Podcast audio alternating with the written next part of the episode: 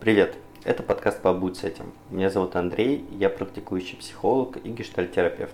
Привет, меня зовут Аня, я гештальтерапевт и семейный психолог. Можно встретить такое мнение, что здоровые отношения всегда приближены к идеалу. Там нет конфликтов, ссор, только легкость и спокойствие. Но и в здоровых отношениях мы можем наблюдать конфликты и эмоциональность. Прежде всего, эти отношения наполнены принятием друг к другу и близостью, когда, несмотря на страх, ты раскрываешь себя настоящего. Что же такое здоровое отношение? Это коммуникация двух самодостаточных личностей, основанная на взаимности и уважении друг к другу, имеющая совершенно прозрачные и заранее обговоренные цели, а также включающие в себя ответственность, заранее взятые обязательства. В таких отношениях нет места любым проявлениям эмоционального насилия с обеих сторон. Тема сегодняшнего выпуска – что же такое здоровое отношение? Как ты считаешь, Аня, что такое здоровое отношение? Я думаю, что во многом здоровые отношения возможно, если в них состоят два зрелых эмоционально человека. И эмоционально зрелые люди не убегают от откровенных разговоров.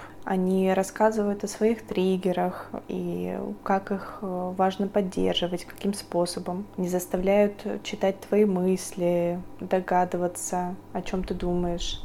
Они умеют активно слушать, уточняют, когда что-то не понимают, они додумывают за партнера. И если уж так нужно, они не против похода к психологу, чтобы их партнер ходил к психологу, или если их партнер просит э, сходить на парную терапию, они готовы к этому способу для улучшения отношений. И другие признаки, как умение поддерживать, признавать твои победы, умеют брать на себя ответственность, не стыдят, не обвиняют без повода партнера, да, то есть там я разозлился на коллегу, а прихожу и обвиняю парня за то, что он не помыл посуду. Умеют разговаривать прямо, конкретно, без намеков, типа, а мог бы и догадаться. Какие-то такие вещи говорят о том, что отношения здоровы и партнеры эмоционально зрелые. Знаешь, я сейчас наткнулся на мысль о том, что сейчас полно информации и видео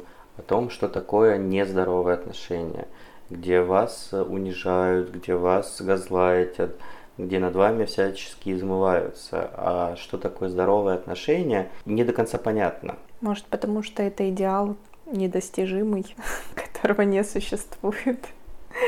И крайне мало людей, э, которые эмоционально зрелые, или крайне мало пар, где оба партнера эмоционально зрелые вот прям на сто процентов. Я бы просто хотела записать этот выпуск э, не для того, чтобы шеймить, да, слушателей, да, и друг друга на самом деле, что чего-то где-то не получается недостаточно хорошо, не идеально. А чтобы просто была опора, на которую можно будет ориентироваться, где-то, может быть, улучшить отношения, если вам этого хочется. Но если вас полностью устраивает ваши отношения в таком виде, в котором они есть, и вашего партнера полностью устраивает, значит, это ваша норма, даже если ваша норма не совпадает с тем, о чем мы сегодня будем говорить. Давай на примере. Если вам нравится, что вас бьют сковородкой, и вы в этом видите определенное удовольствие,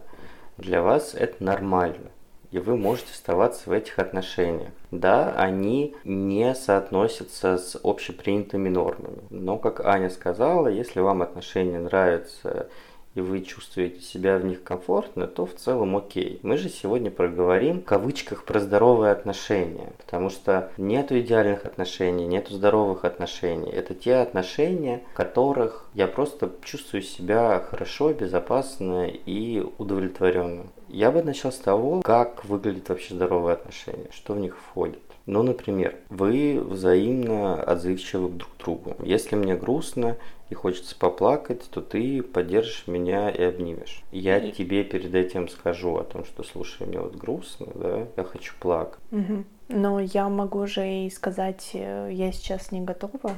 В том да. числе, да. Извини, я сейчас не готова э, там обнимать тебя, утешать. У меня работа, например, да, вот у меня совещание через минуту, так как мы все удаленно работаем, да, из дома. Вот не могу сейчас, или я не в том состоянии, мне самому сейчас грустно, тяжело, больно, и вообще мне бы хотелось, чтобы меня тут кто-то обнял, я не готова обнимать тебя. Ну, то есть вы уважительно относитесь к границам друг друга, а также уважительно относитесь к другой точке зрения, либо позиции партнера, даже если вы с ней не согласны. Угу. Вы чувствуете, что к вам относятся с уважением, даже если вы сталкиваетесь с отказом. Ну, то есть я могу не одобрять, э, например, твой выбор курить, да, не курить сама, э, но уважение будет мое в том, что я не буду тебя пилить за то, что ты куришь,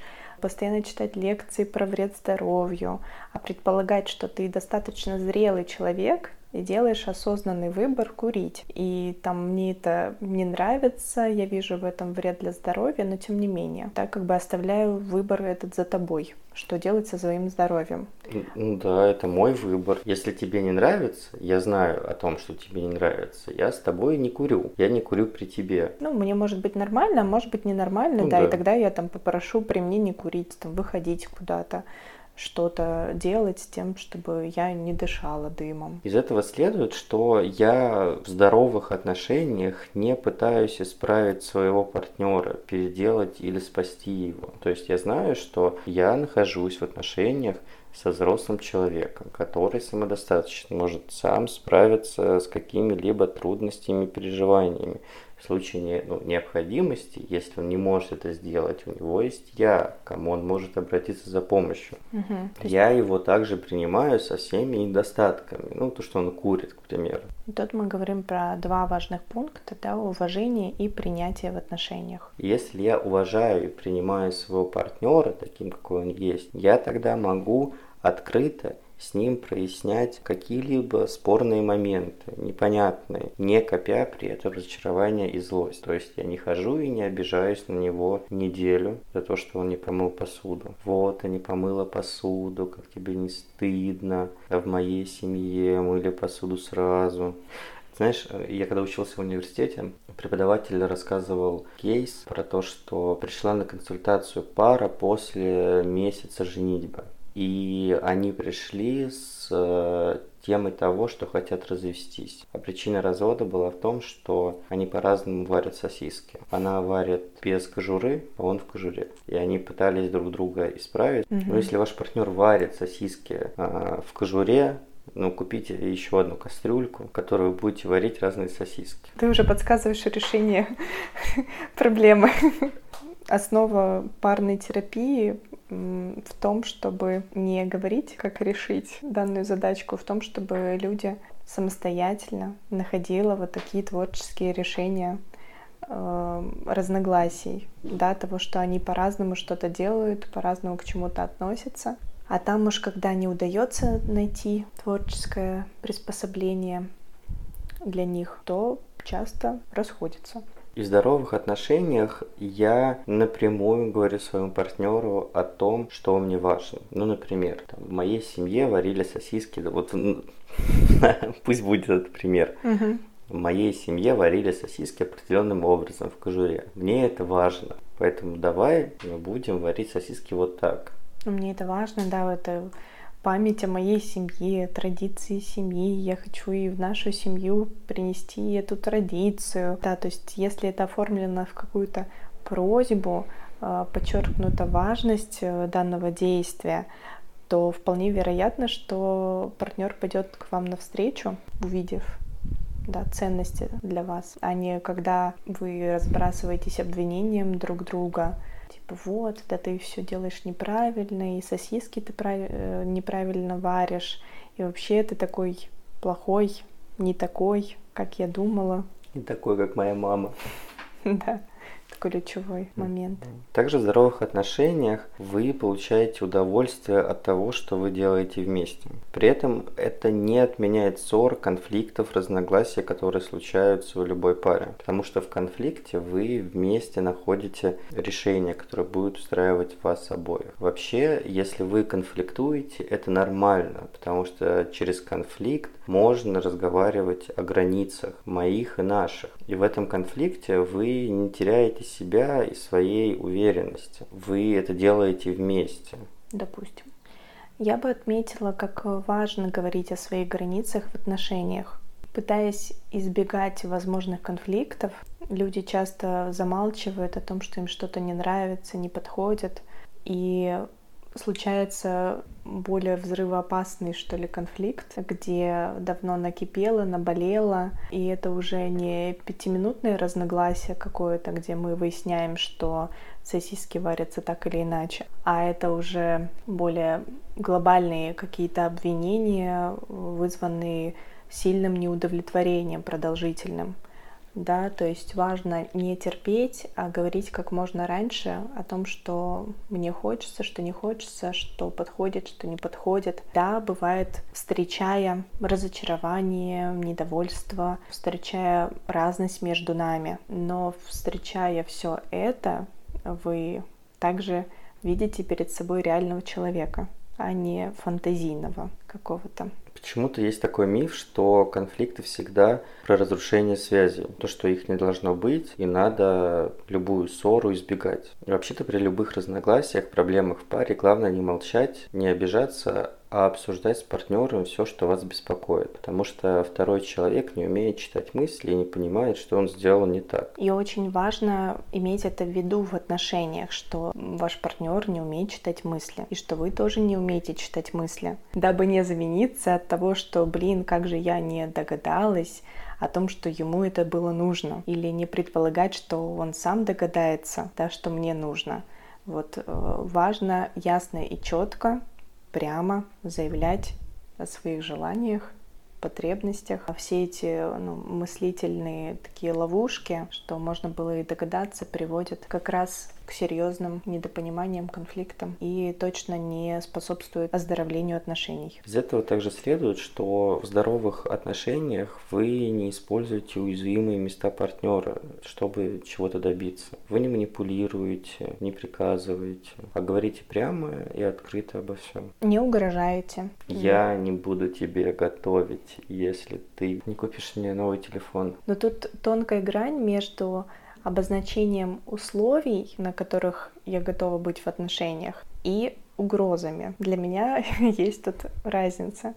Ну, то есть э, я готова быть в этих отношениях, если там мы делим бюджет пополам. Или если наоборот, ты на себя берешь большую часть финансовых каких-то расходов. А если ну, ты не готов к этому, то тогда, получается, мы не сможем быть в отношениях. То есть это условие, да, это про мои границы. И совсем иное, когда мы о чем-то договорились, да, то есть отношения как-то идут, вроде все хорошо, а потом, ну-ка, купи мне, да, новый телефон, а иначе не буду больше с тобой сексом заниматься. Да, то есть тут такое манипулирование потребностью другого человека. То есть я тебе откажу в удовлетворении твоей потребности, дабы ты удовлетворил мою прихоть чаще.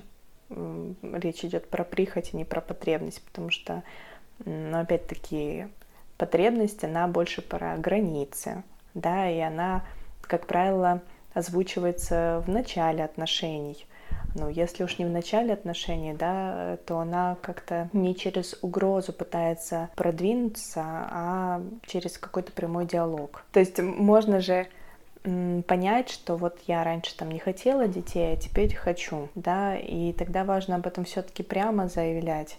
Там, я хочу ребенка. У тебя как с этим? Ты там, допустим, все еще не хочешь. И тогда есть, конечно, соблазн вот через манипуляцию пойти, там, а раз так, тогда не будет того-то и того-то, тогда, не знаю, что-нибудь я вот сделаю с собой, с тобой, с нашей жизнью. Ну, в общем, соблазн такой есть, и это как будто бы более легкий путь, чем принять о том, что у нас разные потребности и, возможно, нам стоит расстаться. То, что ты сказала в конце, это признак здоровых отношений. Что я имею в виду? Если вы заканчиваете отношения, то вы решаете вместе, что ваши отношения заканчиваются и расходитесь также полноценными личностями, не теряя свою ценность. То есть, я тебе говорю, мне кажется, нам с тобой нужно расстаться. Ты говоришь, да, я тоже так считаю. Мы с тобой обсуждаем наши отношения, в каком формате это уже отдельная тема. И приходим к выводу, что мы ничего друг другу не должны. В этих отношениях нам было хорошо, вот, но мы столкнулись с какой-то проблемой, которую мы не можем решить. И наши отношения дальше развиваться не могут. Поэтому мы с тобой идем дальше разными дорожками. Возможно, слишком зрелый подход, слишком идеальный. Ну, если мы говорим про здоровые отношения. Да, да. Но это как, знаешь, здоровое, здоровое здоровье. это как здоровый организм. Да, редко встречается. Mm. Невиданное такое существо какое-то. Вот, как будто что-то где-то болит, все равно что-то не так. Но бывает. С чем вы точно можете столкнуться в здоровых отношениях, это то, что понять, что у вас есть собственные интересы, своя жизнь и друзья. То есть не обязательно все свое свободное время проводить с своим партнером и разделять его увлечения, даже если они вам не нравятся. Вспомнить, что у вас есть свое место, свое пространство, свои друзья, и это нормально, когда вы отдыхаете друг от друга, и вы можете заниматься своим делом. В исключение хочется сказать, что цель здоровых отношений состоит в создании крепкого эмоционального союза на основе взаимоуважения и равноправия партнеров, которые стремятся жить вместе и оба работают над качеством отношений. С вами был подкаст «Побудь с этим», и сегодня мы обсуждали, что такое здоровые отношения. До новых встреч! Пока!